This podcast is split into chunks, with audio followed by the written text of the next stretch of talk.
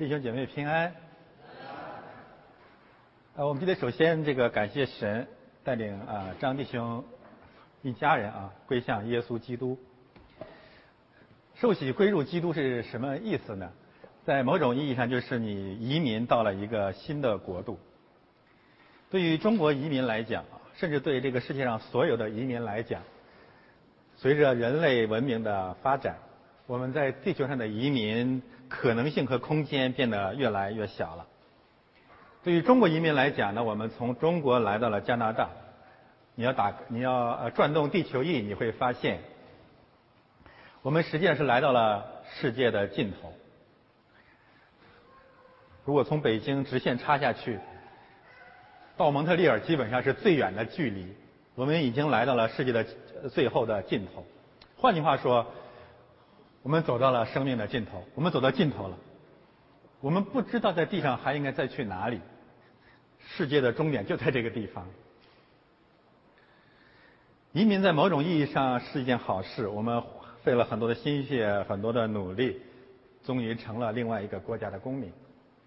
但是另外一个方面，它是个坏消息，它就告诉我们在地上你再没有别的可追求的了。所以很多人把移民当做一个养老的地方。即使你经过艰苦卓绝的努力，你也发现你仍然无法融进西方的社会、主流社会。但是感谢神，有一句俗话说得好，就是世界的尽头就是神的起头。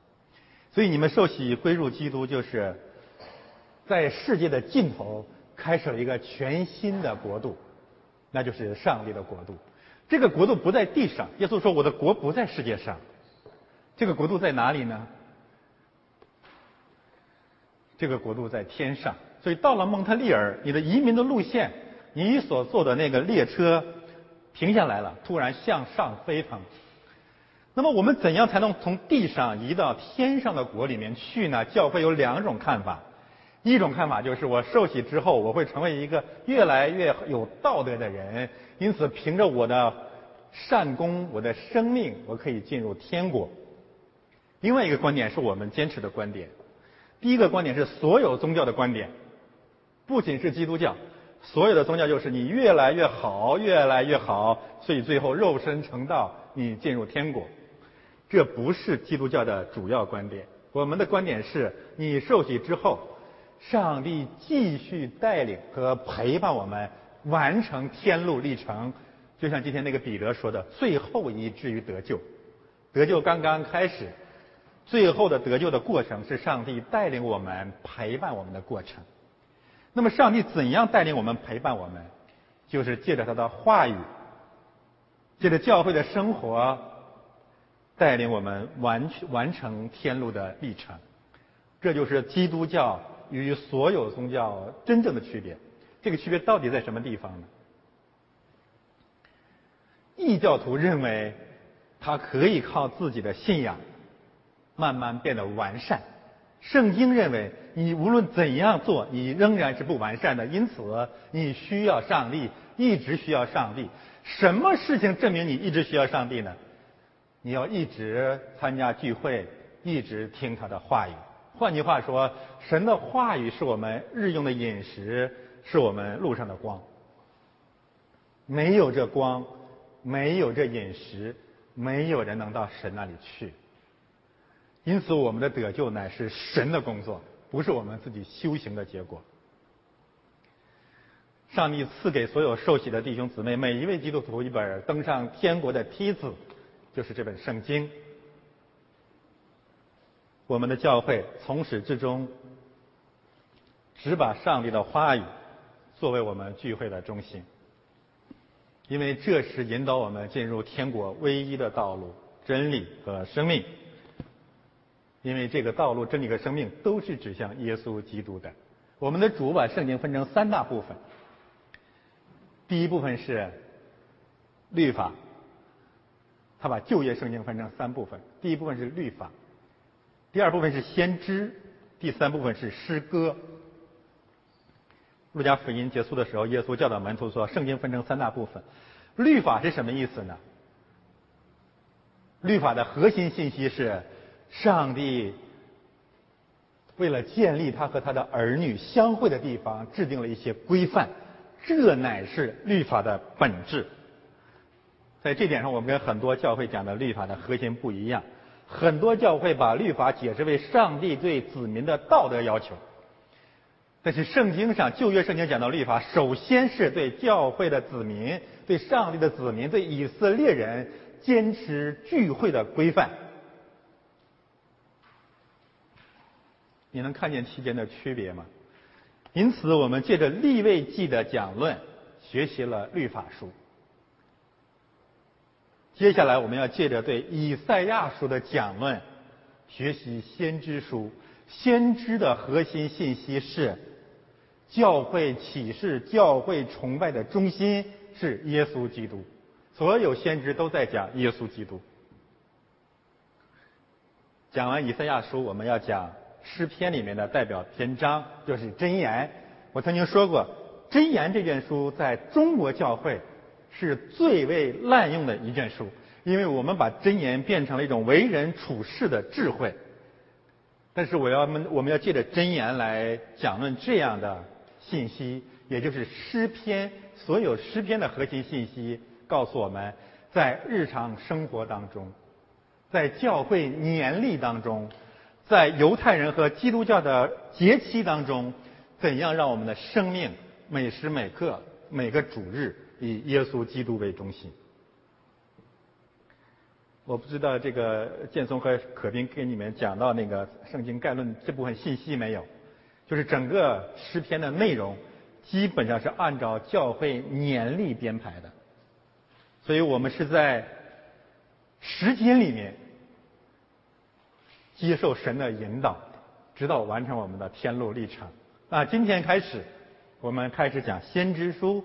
开始讲以赛亚书，在所有的先知书当中呢，以赛亚书可以说是最伟大的先知书。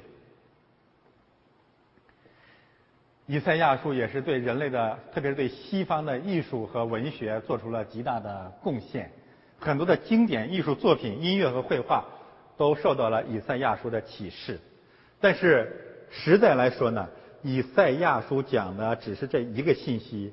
就是上帝拯救我们，上帝拯救世人，这就是以赛亚书的主题。所以我们今天讲以赛亚书概论，我要重点讲一讲以赛亚书具体是怎样来讲上帝拯救世人这个主题的。一个方面有一位上帝，另外一方面有一个人类。上帝跟人类真正的关系就是上帝是我们的救主。无神论者不相信有上帝，无神论者不相信上帝的拯救，无神论者不相信自己是个罪人。但是我们借着以赛亚书会发现，这三大真理同时赐给我们了：上帝在场，上帝是我们的救主，我们需要上帝。那么在讲以赛亚书之前呢，我有一些话话要跟大家分享。我们今天讲以赛亚书概论，或者说圣经里面。呃，神学院里面、教会里面讲一件书的概论，有一个弊端。比如说，我们要打开以赛亚书，我们我们怎么讲以赛亚书？我们打开创世纪，我们怎么讲创世纪？我们会通读一遍，然后利用了教会历史上的神学资源，然后呢，文化、哲学、历史的一些背景来讲讲这件书的来龙去脉。我们讲圣经的一个一卷书的概论，完全不按照这个模式进行的。我们讲圣经的概论，我们讲一卷书，就是用这一卷书的经文，或者用其他书卷的经文来讲这卷书。换句话说，用圣经来讲圣经，是我们讲圣经概论、讲以赛亚书的一个基本的原则。呃，大家不知道看没看过唐从容牧师讲的以赛亚呃约翰福音，他讲了三年，三年时间，这当然是很好的一个努力。但是当他讲以赛呃这个约翰福音的时候，你会发现整个概论里面讲了太多太多太多世界里面的道理。约翰福音一章一节，他就好像讲了一个多月。那你要真讲这节经文还可以，那么讲的如果是文化方面的事情呢，就跟我们的信仰离得很远。所以我们讲一卷书的概论，我们只讲这卷书自己或者其他书卷的经文。以赛亚书概论，我们的讲讲述的方法就是以赛亚书一章一节。这一节经文是我们认识以赛亚书的钥匙。这节经文不仅仅是以赛亚书的第一节经文，也是统领了整个以赛亚书的一个概论。这节经文深刻的、全面的告诉我们以赛亚书在干什么。所以我们今天的概论就是讲以赛亚书一章一节。这样你可以抓住重点，你可以恢复对圣经的信心，你可以看到上帝的话语是何等的宝贵、何等的深刻。但是在讲这节经文之前啊，哦，我们看看这节经文吧，翻到下一页。这节经文呢，我们可以分成三个部分内容啊。第一部分内容，以赛亚的末世，以赛亚得到一个启示，这个启示真理，上帝的话语，上帝的真理，是整卷圣经，是以赛亚书的根基。所以能够看到以赛亚书在讲什么，在讲没有讲别的，没有讲以赛亚书不是讲以赛亚，特别特别重要。以赛亚书不是讲以赛亚，以赛亚书在讲上帝的启示，在讲上帝的道。那么接下来，上帝这个道借着谁传讲出来的呢？借着亚摩斯的儿子以赛亚，借着先知以赛亚讲给我们。那么从这这个里面，我们能能够学到哪些道理呢？这里面有个巨大的试探。讲圣经有一个最大的试探是什么呢？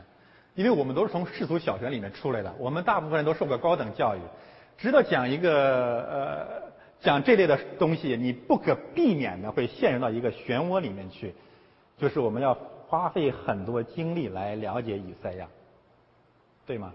那么不仅如此，我们会把以赛亚的生平、以赛亚的生衰荣辱、以赛亚人的个人性情，都纳入到我们神学研究的范畴，并借此来判断他对这件书的价值，来。领受这件书的信息，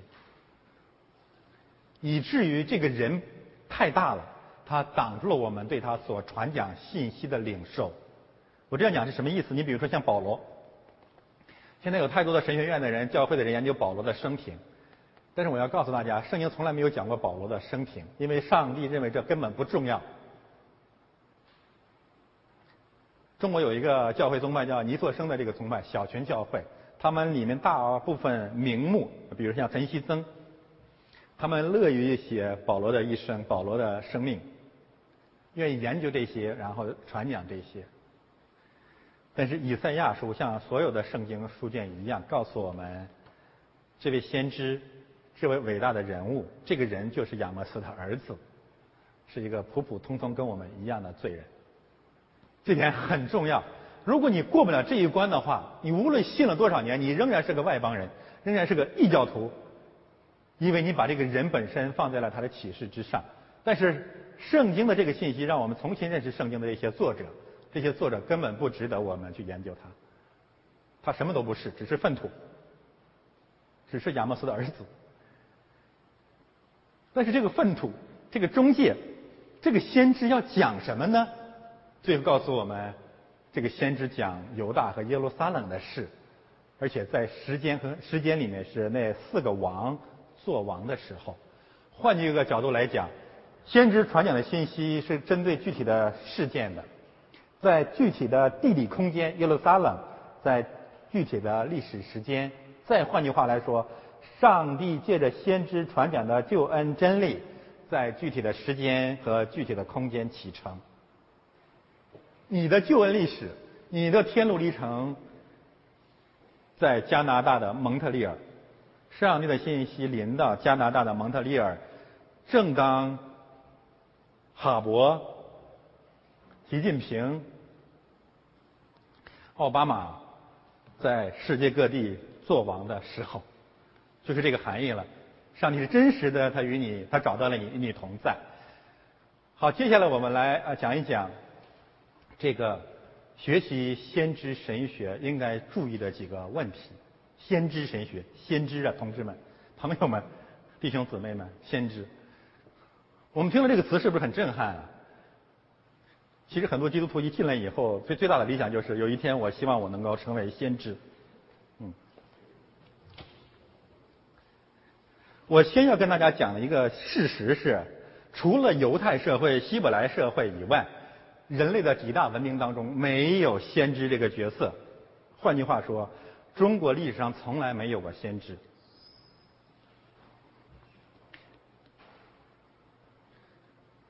世界呢，知识分子可以分成三大类。第一类叫做希腊的哲学家，这些东这 这些人是干什么的呢？哲学家以追求宇宙的真理为愉悦，他们有发达的好奇心，他们愿意探求宇宙真理的奥秘。古希腊的这些哲学家，只有在古希腊产生了，中国没有啊，中国总体上没有。你要稍微了解古希腊哲学，你明白我在说什么啊？中国唯一有这么一个人，有点像古希腊哲学家的这个人呢，叫什么呢？就叫启人啊。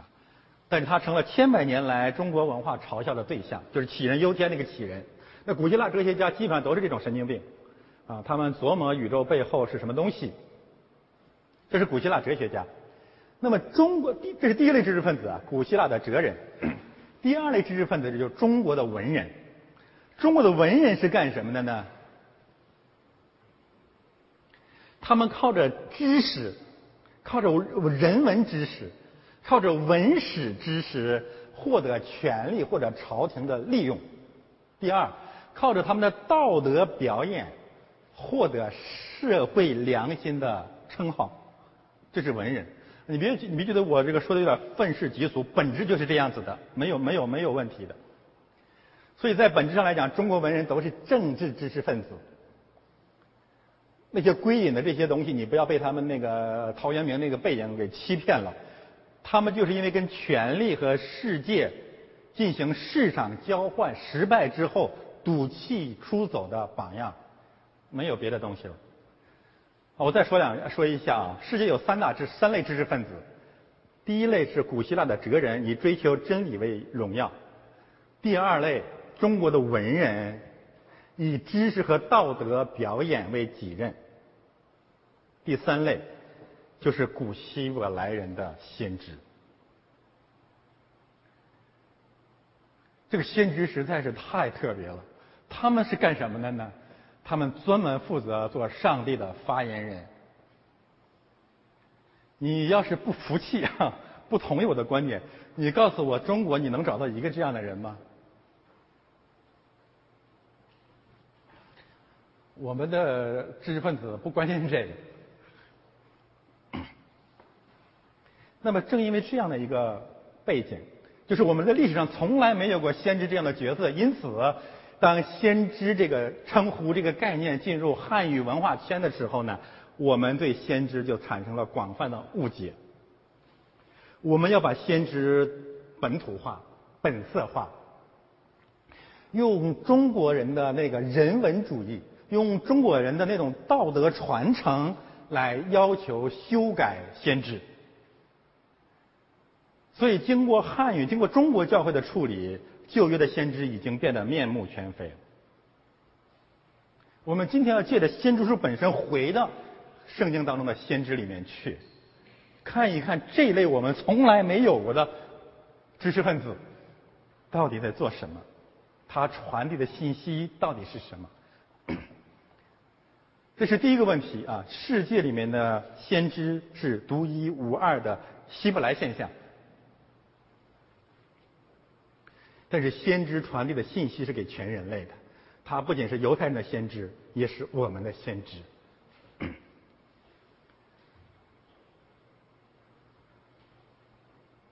在教会研究先知的这个所谓的先知神学里面，主要存在两种偏转或者扭曲。第一点啊，我们一直认为在圣经里面，先知总是批判祭司。批判圣殿里面的那种伪善的崇拜的，这是我们的一个误解。在这个误解的基础之上，今天教会鼓吹或者否定教会生活的必要性，认为你总去教会还不如我这个不去教会的人更有生命，更属灵。你知道这一套东西从哪里来的呢？就是从他们对先知的误解开始的。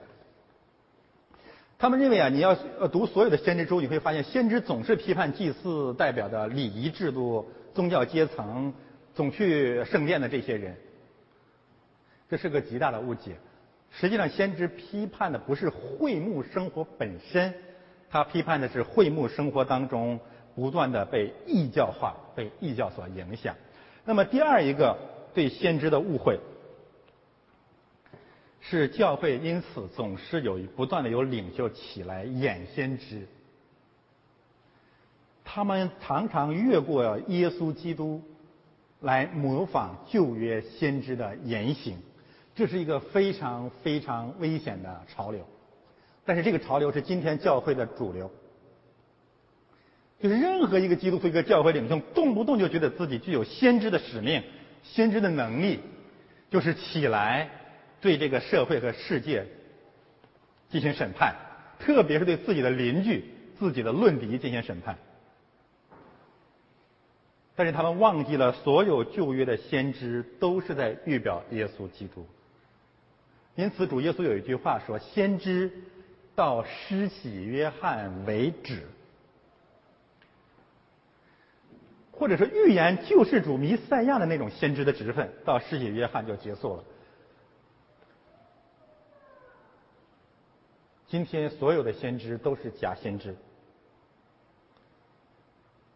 如果主耶稣那句话是对的话，今天所有的先知，就是冒充上帝审判别人的那些先知，都是假先知。耶稣为什么要讲这句话？有两个基本的原因。第一，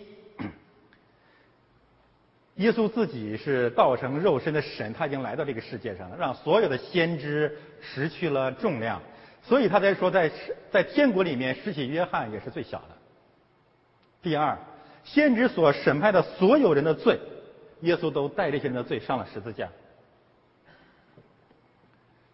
然后耶稣说：“从今以后，天国是人人要努力进去的。”这句话对我来讲有这样的一个含义，就是包括那些自以为先知的人，也要靠着努力才能进天国。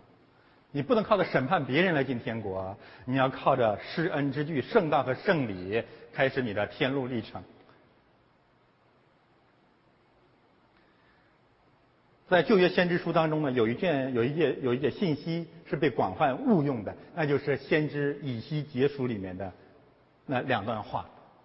我们在教会里面常常会遇到这些人跟我们说这种话，说我看见了你的罪，我要不说你，罪就归我。我要说你不改，那是你的事情。啊，我给我给他下了一个定义，叫以西结情节。但是我们如果了解先知书的真理呢，就是说以西结是在预表耶稣基督，只有主耶稣有这个资格说你的罪归我了。我们算什么呢？只有主耶稣有资格来审判我们，因为他承担了我们一切的罪。所以我们要学习先知书，要避免两种倾向。第一种就是误以为先知反对会幕、反对教会生活，主张个人在教会之外的属灵表演；第二种误以为我们每一个人都可以扮演先知。那么学习先知书的另外一个方向的一个错误呢，就是律法主义。在很多教会里面，包括一些文化基督徒里面，他们把先知打扮成一种政治勇士或者道德的意识，说这个人太伟大了，太勇敢了，可以在这个世界里面站起来，来公公开的批判世界的罪恶。而且他们认为先知的核心信息就是律法，就是用律法来审判这个世人、这个世代的罪。我要告诉大家，这是对先知书极大极大的歪曲和误解。但是这种歪曲和误解，今天已经成了又成了教会的另外一个主流了，以至于每个基督徒动不动就起来，这个世界是邪恶的，这个世界是邪恶的。我们一定要记得，先知有对这个世界的审判和咒诅的信息，但是先知核心的信息不在这个地方。我们借着以赛亚书讲会看见，先知真正核心的信息是，所以，所以我们需要基督，所以我们需要教会。这是先知的信息中心。也正是在这种意义上，耶稣才说：“先知在指着我。”一方面，审判的信息指向了耶稣，他上了十字架；另外一个方面，救恩的信息指向了基督。先知告诉我们，他来拯救我们。所以，把先知变成一个律法主义的代表，还是把先知变成一个恩典和真理的传传呃传话者，这是完全两种不同的神学。这个分隔了今天教会的两个方面。你到底是想利用你学了点圣经的东西去审判人，还是利用你从圣经得到的真理向世界宣告福音？这是区别。你可以说这两这两点不可分割，但是我们要强调的是，第二者才是重点，基督的福音才是重点。如果我们把呃呃与此相关的。律法主义的对先知的理解变成了什么呢？变成了他们把律法当做一个道德，就是你这人是个罪人。对先对这些呃神学来讲是什么意思呢？就是你没有行权上帝规定的上帝的要求，你没有满足上帝的要求。但是对我们来讲，我们认为先知所讲的律法，在很大的程度上。讲的不是关于道德的律法，而是关于会幕的律法。你这到底有什么区别？啊，我举一个生活上的例子，你就明白。这个区别太太重要了。我们要知道，每一个人在神面前都是个罪人，就是上帝对人的所谓打了引号的道德要求，没有一个人能做能做得到，能做能行权。因此，我们都需要基督。那换句话说，用律法来审判人，在某种意义上是个假问题。用不着你审判，你就是那人。那先知为什么还要讲律法呢？先知讲律法的核心点在于这个地方，所以你们要按照按照上帝关于聚会的律法去生活，这就是先知讲的律法的一个基本的信息。以赛亚书如此，当旧约结束的时候，呃，大家知道这个希伯来文的旧约结束是历代志，啊，不是马拉基书啊，历代志。整卷历代志全部的信息和最终的信息只有一个，就是所有的人要回到圣殿里面开始崇拜生活。他根本不管你是什么样的罪人，什么样的艺人，因为你需要神。这种神学把所有的装神弄鬼、吃人的基督教彻底粉碎了。我根本不看你这一套，我们看什么呢？你作为一个罪人，你每个日每天需要教诲，需要崇拜神，需要赞美他，需要祷告，需要听他的道。到底哪一种是基督教？你自己去想。所以先知书很重要，他让他让我们回到那最本初的启示里面去。好，我们现在看这三个基本问题。第一，我讲一讲以赛亚的末世。希伯来文放在那里，别害怕。英文在这里，有阅读能力的弟兄姊妹看一看。整个圣经整卷以赛亚书的第一个字就是“末世”。末世，这个末世，这个以赛亚得到的末世，什么叫神本主义？什么叫人本主义呢？就是上帝的末世，这个真理，这个启示本身，是整卷圣经，是人类历史的主语，是主体。起初，神创造天地。太初有道，道就是神，万物都是借着他造的，都是在基督里面造的。整卷圣经所有的书卷都讲一个道理，就是末世启示神的真理本身，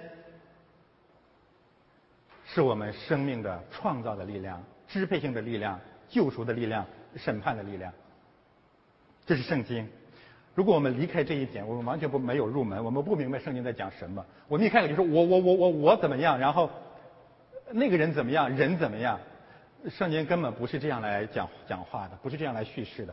他讲的是神说，这个意象翻译成了就是神说，告诉我们上帝是历史的主体，是我们真正的主，他支配一切。你现在如果呃，你随着你的信仰生活的进展，你会发现这是真的。我们的一切都在他掌控掌控之下。那不仅如此，这个字的意思还是本意是指看见。以赛亚的看见，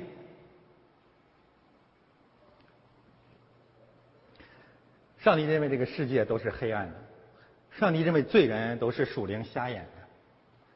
那么这个瞎眼的历史是从什么什么时候开始的呢？创世纪第三章，亚当夏娃吃禁果追求的目标是，他们的眼睛就明亮了。但实际上，人从那个时候开始，我们的眼睛就瞎了。我们再也看不见上帝和上帝的真理，一直到上帝用了他的方式重新打开我们的眼睛。因此，到了新约圣经的时候，耶稣行了很多很多的神迹，有一个最重要的神迹就是眼睛明亮了。医治呢，生来瞎眼的，这不是偶然编进去的。这个神迹在告诉我们，我们需要重新看见上帝和他的真理。比如说《约翰福音》第九章，如果我们不明白这个道理。我们会犯两个常识性的错误。第一，我们不知道圣经把那么一个神迹，用整整约翰福音那么宝贵的福音书，整整一卷书来讲瞎眼是什么意思。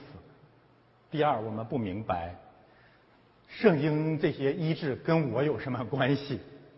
我们都是眼睛明亮的人，除非你回到呃源头上去，你才知道。上帝找到我们是让要打开我们的眼睛。那上帝怎样打开我们的眼睛？他的手术的方法和所有的都不一样。我今天读到马太福音第八章，耶稣医治的神迹有一个共同的医治的方法，就是他说一句话，病就治好了。上帝借着他的话语打开我们的眼睛，这就是。末世所启示给我们的三个基本的信息，我再说一遍：第一，道，上帝是立生命的主体；第二，所有的人都是属灵瞎眼的；第三，上帝借着他的真理，让我们看见我们从来没有看见的那个国度。我今天开始的时候讲到，刚刚受洗，你进入一个新的国度，你怎么能够看见这个国度呢？你看不见啊，它在哪里呢？它在他的话语里面。坚持听到这个世界，你会发现这个国度，你会发现比你以往所经历的所有经验的世界都更加真实，更加具有永恒的品质。道，上帝的道是历史的主体。这个道在讲什么呢？这个道在讲以赛亚。呃，我们按照希伯来文原文来解释呢，就是。这是关于以赛亚的看见。那么以赛亚是什么意思呢？以赛亚的意思就是主的拯救。以赛亚的意思就是主的拯救。圣经当中有四个人物，名字都叫以赛亚，或者说都叫主的拯救，那就是约书亚、以赛亚。这是中文翻译的不同啊，希伯来文字完全是一样的啊。我再说一遍，约书亚。以赛亚、何西阿就是娶了妓女当老婆那位耶稣，这四个人是一个名字，是一个意思，就是耶和华的拯救，主的拯救。这个有不同的翻译啊，有的人把它翻译成耶和华已经拯救了，因为这里面这个字中间没有系动词。所以这留下了很多空白啊！有的人说耶和华正在拯救，有的人说耶和华将要拯救。我认为这都对，那就是上帝是昔在、今在、永在的神，他曾经拯救，正在拯救，将要拯救。无论如何，上帝是我们的救主，一言以蔽之。圣经的这个道，这个末世，这个看见，核心的主题只有一个，就是在讲上帝拯救我们。离开了这个信息，圣经完全不是圣经的。你可以把圣经用到什么环保、婚姻、政治、乱七八糟所有的地方，你都可以去，没关系，你拿去用。但是，如果你不讲圣上帝的拯救，圣经就与我们无关，耶稣基督的救恩也就与我们无关了。整卷圣经包括以赛亚书，只有一个主题：上帝拯救我们。但是不同的经卷讲上帝的拯救的角度不一样。以赛亚书讲上帝的拯救是有三个核心的概念。第一，他讲上帝为什么能拯救我们，所以他用了一个特别的字叫“万军之耶和华”。这个“万军之耶和华”，这个和合 本是这么翻译的，可能你看见这个中文也不知道他在说什么。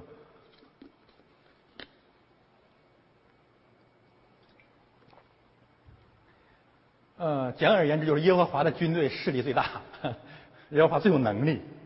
他凭什么能拯救我们？因为他有能力，他有爱心，有能力，愿意拯救我们，能够拯救我们。这是第一个概念。这个字，这个词在以赛亚书里面反复的出现。但是弟兄姊妹，这个概念给我们人类带来了很大的试探。这试探是什么？那就是耶和华跟我是一伙的。我爸是李刚，孙悟空是我们老家出生的，啊，玉皇大帝是山西人，啊，释释迦牟尼是简大的啊，柬埔寨大学毕业。所以上帝非常清楚，接下来一个救恩的试探就是，信徒捆绑上帝在世界里面为所欲为，基督教演上帝。觉得你信了基督教了，你就在道德上在各种方面高人一等，或者说你常常冒充是上帝的代言人。所以紧接着以赛亚说有第二个核心概念，而这个核心概念是今天教会竭力避免的、回避的、抹杀的，那就是耶和华是以色列的圣者。这个词在以赛亚书里出现了至少二十五次。可是大家知道这句话到底是什么意思呢？啊，呃，建松他们可能了解。我在讲立位记，讲立圣啊，圣是立位记的一个核心概念，就是分别为圣。我是圣洁的，所以你们要圣洁。我们中国教会把这个圣洁完完全全解释为一个道德的概念，当然，特别是解释为两性道德的概念，这完全是对圣经核心真理的颠覆。隐身也许包含了所谓的不圣洁、罪上的不圣洁，但是。圣经从始至终讲的圣洁，有一个最最最重要的信息，就是上帝说：“你离我远点儿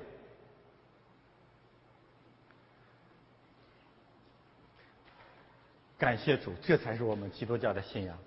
一个方面，上帝说：“我是你们的依靠，我是你们的救助，我是你们的山寨，你们要依靠我，要敬靠我。”第二个方面，但是你们离我远点跟我分别出来。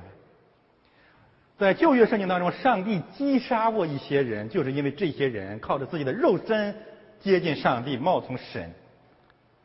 所有的异教的目的有是有一点是共同的，就是把一个肉身的人打扮成像上帝的模样。但是基督教从始至终最最恨恶的、最最憎恶的就是一个罪人起来表演上帝。从旧约被上帝击杀的那个亚伦的两个儿子。到新约强吻耶稣的犹大，什么是基督教？我认为第二点，这两点合起来，才能够把我们的信仰完全说清楚。第一，上帝爱我们，上帝是大能的神。第三，你们所有的人，因为他爱你，他救你，你都离他远一点，不要演上帝。凡是演上帝的人，在逻辑上一定坠入这种罪恶当中。他不再需要上帝，不管他怎么说漂亮话，实际上他不需要上帝了，因为他越来越像上帝，越来越像上帝的人，就是越少越需要上帝的人。你同意我的逻辑吗？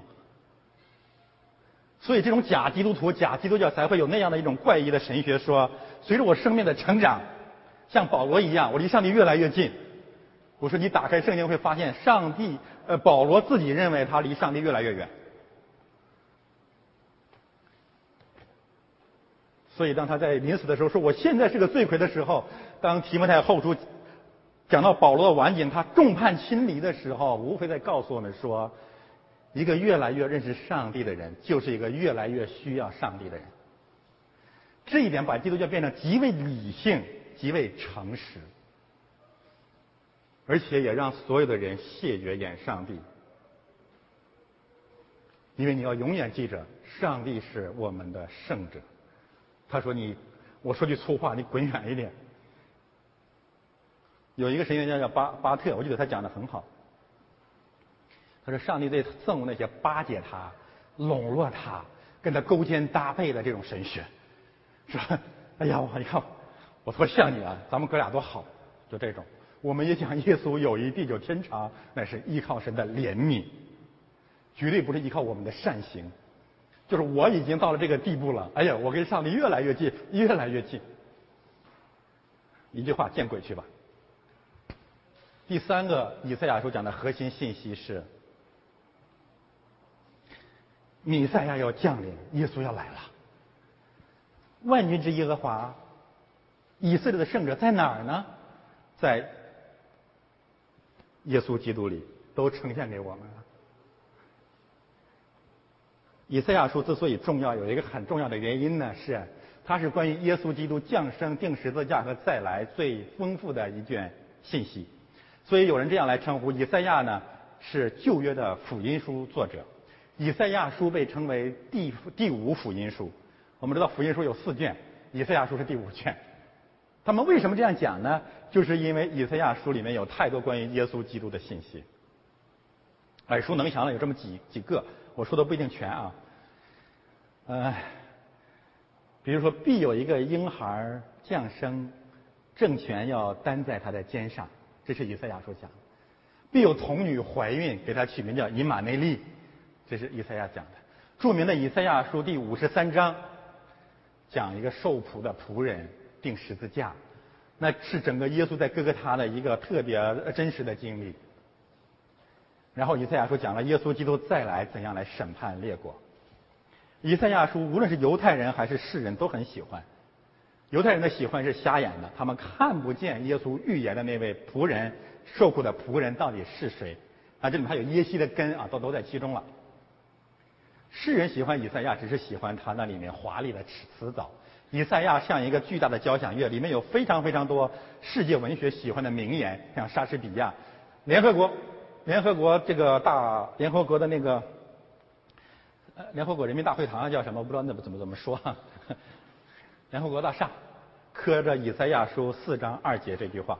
好，我们翻过来看一看，以赛亚书四章二节，二章四节我说错了啊，二章四节。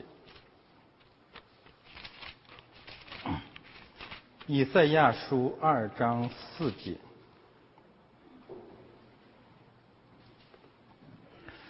大家翻到了吗？以赛亚书二章第四节啊，联合国大厦上刻着以赛亚书二章四节，呃，好像是在美国的犹太人大屠杀纪念馆也刻着以赛亚的经文。那你们讲的是，他们是耶和华的见证啊，所以犹太人蛮喜欢以赛亚书。联合国呢也磕了以赛亚的这节经文，他磕的是后面的半节，说他要将刀打成犁头。把枪打成镰刀，这国不举刀攻击那国，他们也不再学习战士。在世界范围内，对基督教、对圣经断章取义的，莫过于联合国了，因为他把上面最重要那句话给省略了。上面最重要那句话是说什么呢？他必在列国中实行审判，为许多国民断定是非。他就是基督。所以这个世界很搞笑，不要基督，要和平；不要人跟上帝的和好，要罪人跟罪人之间的和谐。但是以赛亚说，真正的心意呢，在这个地方，在基督里面才会有永远的和平。而这个和平的本质，不仅仅是人跟人之间羔羊跟狮子同居，这是以赛亚书里的话，而是指上帝跟人和好。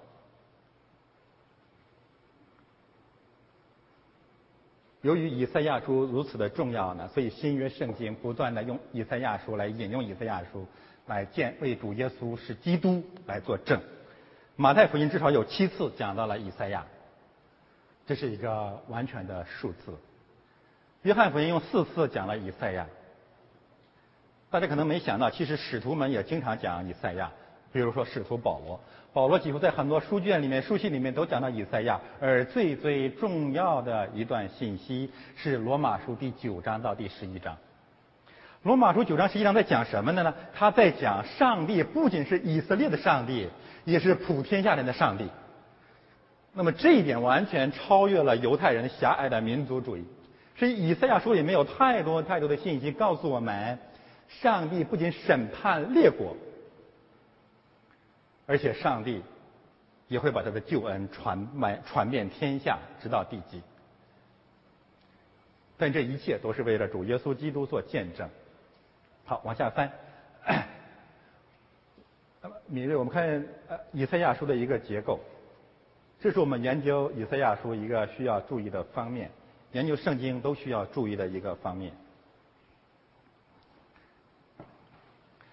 因为结构本身会把耶稣基督中心这个主题凸显给我们。一般来说，以赛亚书划分的方法有两种，最常见的是第一种，就是以赛亚书分成上卷和下卷。以赛亚书分成上卷就是一到第三十九章，下卷是四十到六十六章。这个划分有很多神学上的道理啊，介绍给大家，你有个印象就可以了。那不一定都对。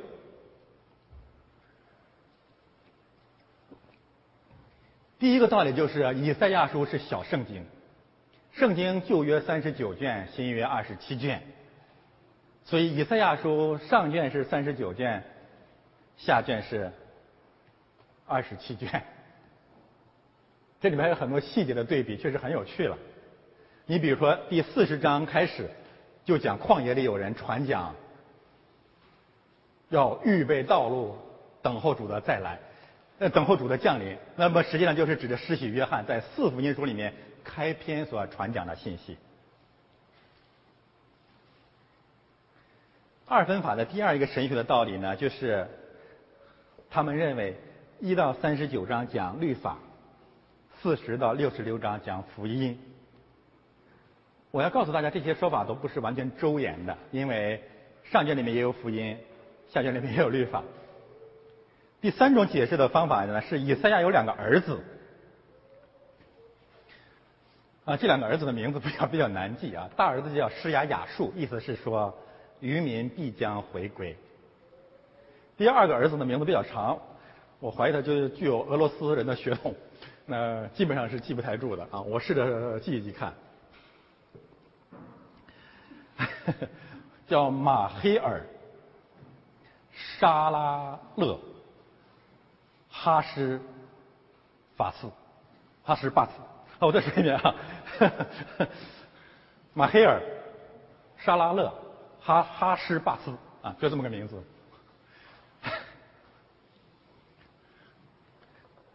马黑尔的意思就是快一点，快一点；沙拉勒的意思就是抢劫、抢夺。哈什是快一点，快一点。巴斯的意思就是夺取，夺取。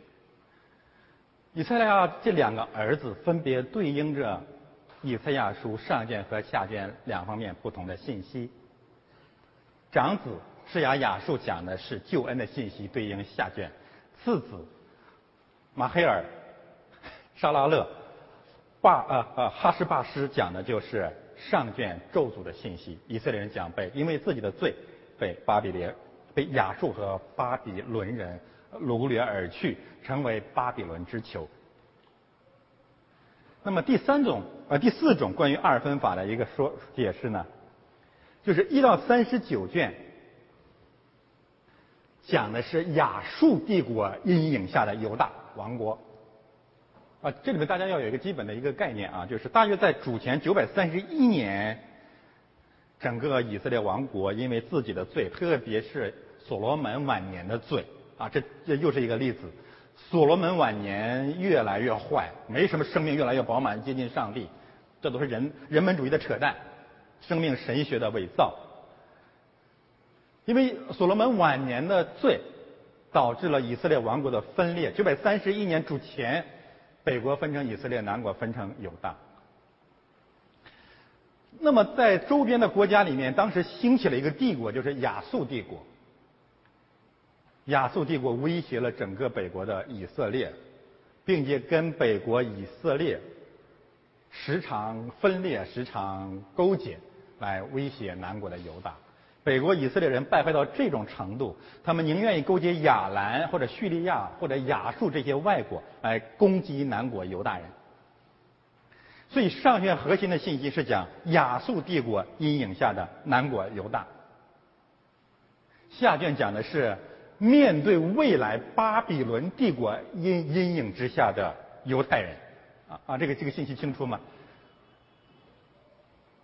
上面基本上讲的是亚述帝国对跟犹大的关系，下面讲的未来巴比伦帝国跟犹太人的关系啊，这是二分法。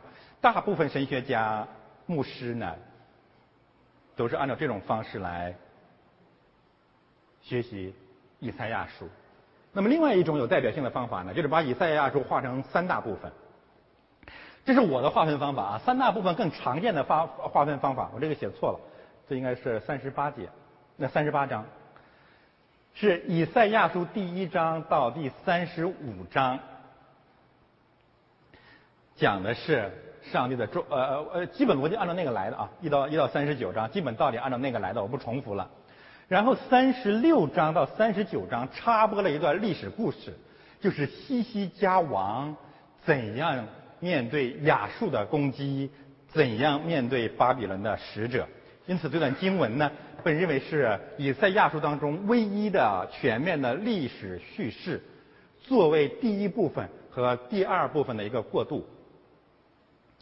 最后一部分的解读跟刚才那个也也基本类似，但是我个人呢愿意把一到三十八章都归到第一部分当中去，因为这里面讲的都是亚述帝国，这里面讲的都是巴比伦帝国。那么中间三十九章实际上讲的是什么呢？讲的就是上帝的选民怎样面对巴比伦使者，这是一个非常非常重要的信息。我想重点说说这个问题，而且告诉大家我为什么要把它单独拿出来。啊，首先需要说明的是呢，这三部分可以各分为三部分，详细的分析呃分划分的方法，以后我们学习的时候我再去具体的讲。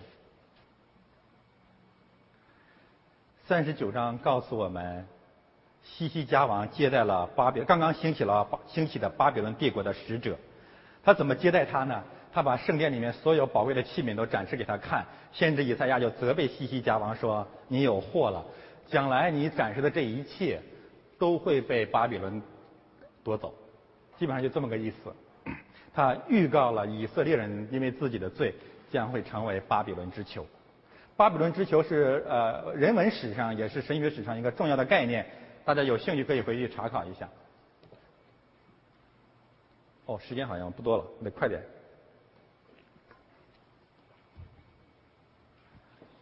嗯，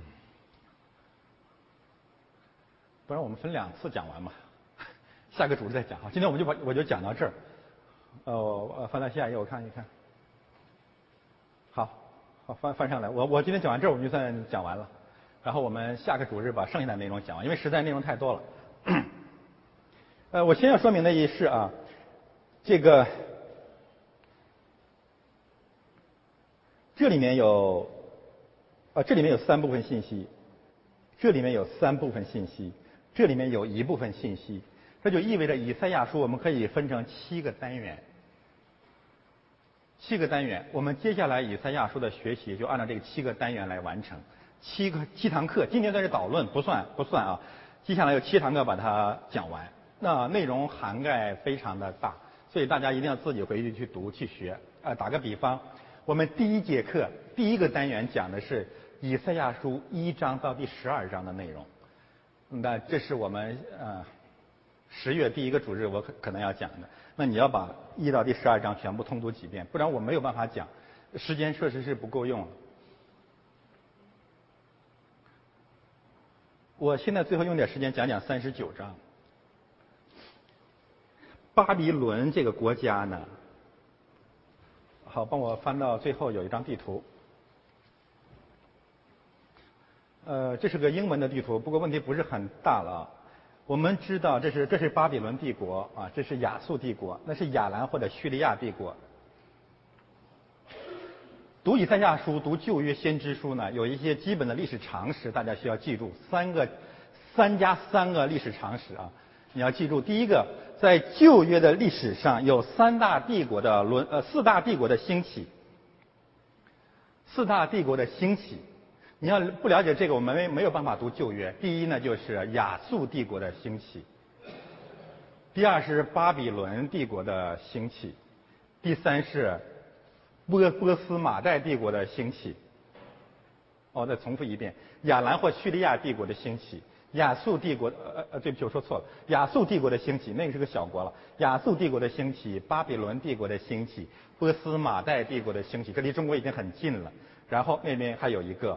特别讨厌的埃及帝国，这四个国家构成了以色列历史上具有支配性的外国势力。新约我们知道替代他们的是先是希腊帝国，然后是罗马帝国。那另外一个三件的以以色列历史上的旧约上三件大事是什么呢？除了刚才我讲的以色列王国的分裂，九百三十一年。那么接下来有三件大事，一定要记得。第一件事情是主前七百二十二年，北国以色列亡于亚述帝国，从此北国的十个支派消失了，成了新约圣经称的撒玛利亚人。另外有传统说，这些人分散到了世界各地，其中有一部分人来到了中国。第二件大事是主前。五百八十六年，南国犹大亡于巴比伦帝国，沦为巴比伦之囚。第三件大事是主前八百三十六五百三十六年，犹太人从波斯帝国的统治之下，开始了漫长的到今天为止的返回以色列，建立犹太国家、建立以色列国家的漫长的回归的历史。一直到二零一五年，在这个背景之下，我来讲一讲，翻到上面去，三十九章为什么重要？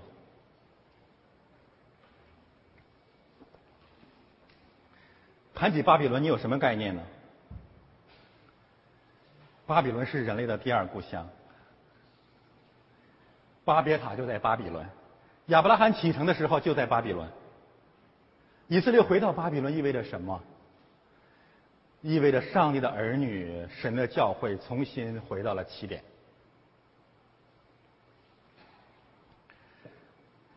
这是上帝子民以色列人和基督教会共同的历史、共同的悲剧。我个人的看见跟很多人不太一样，就是是上帝的儿女沦陷在巴比伦，一直到今天，我们还没有完全回归。这个说法曾经在历史上有一个人说过，就是马丁路德。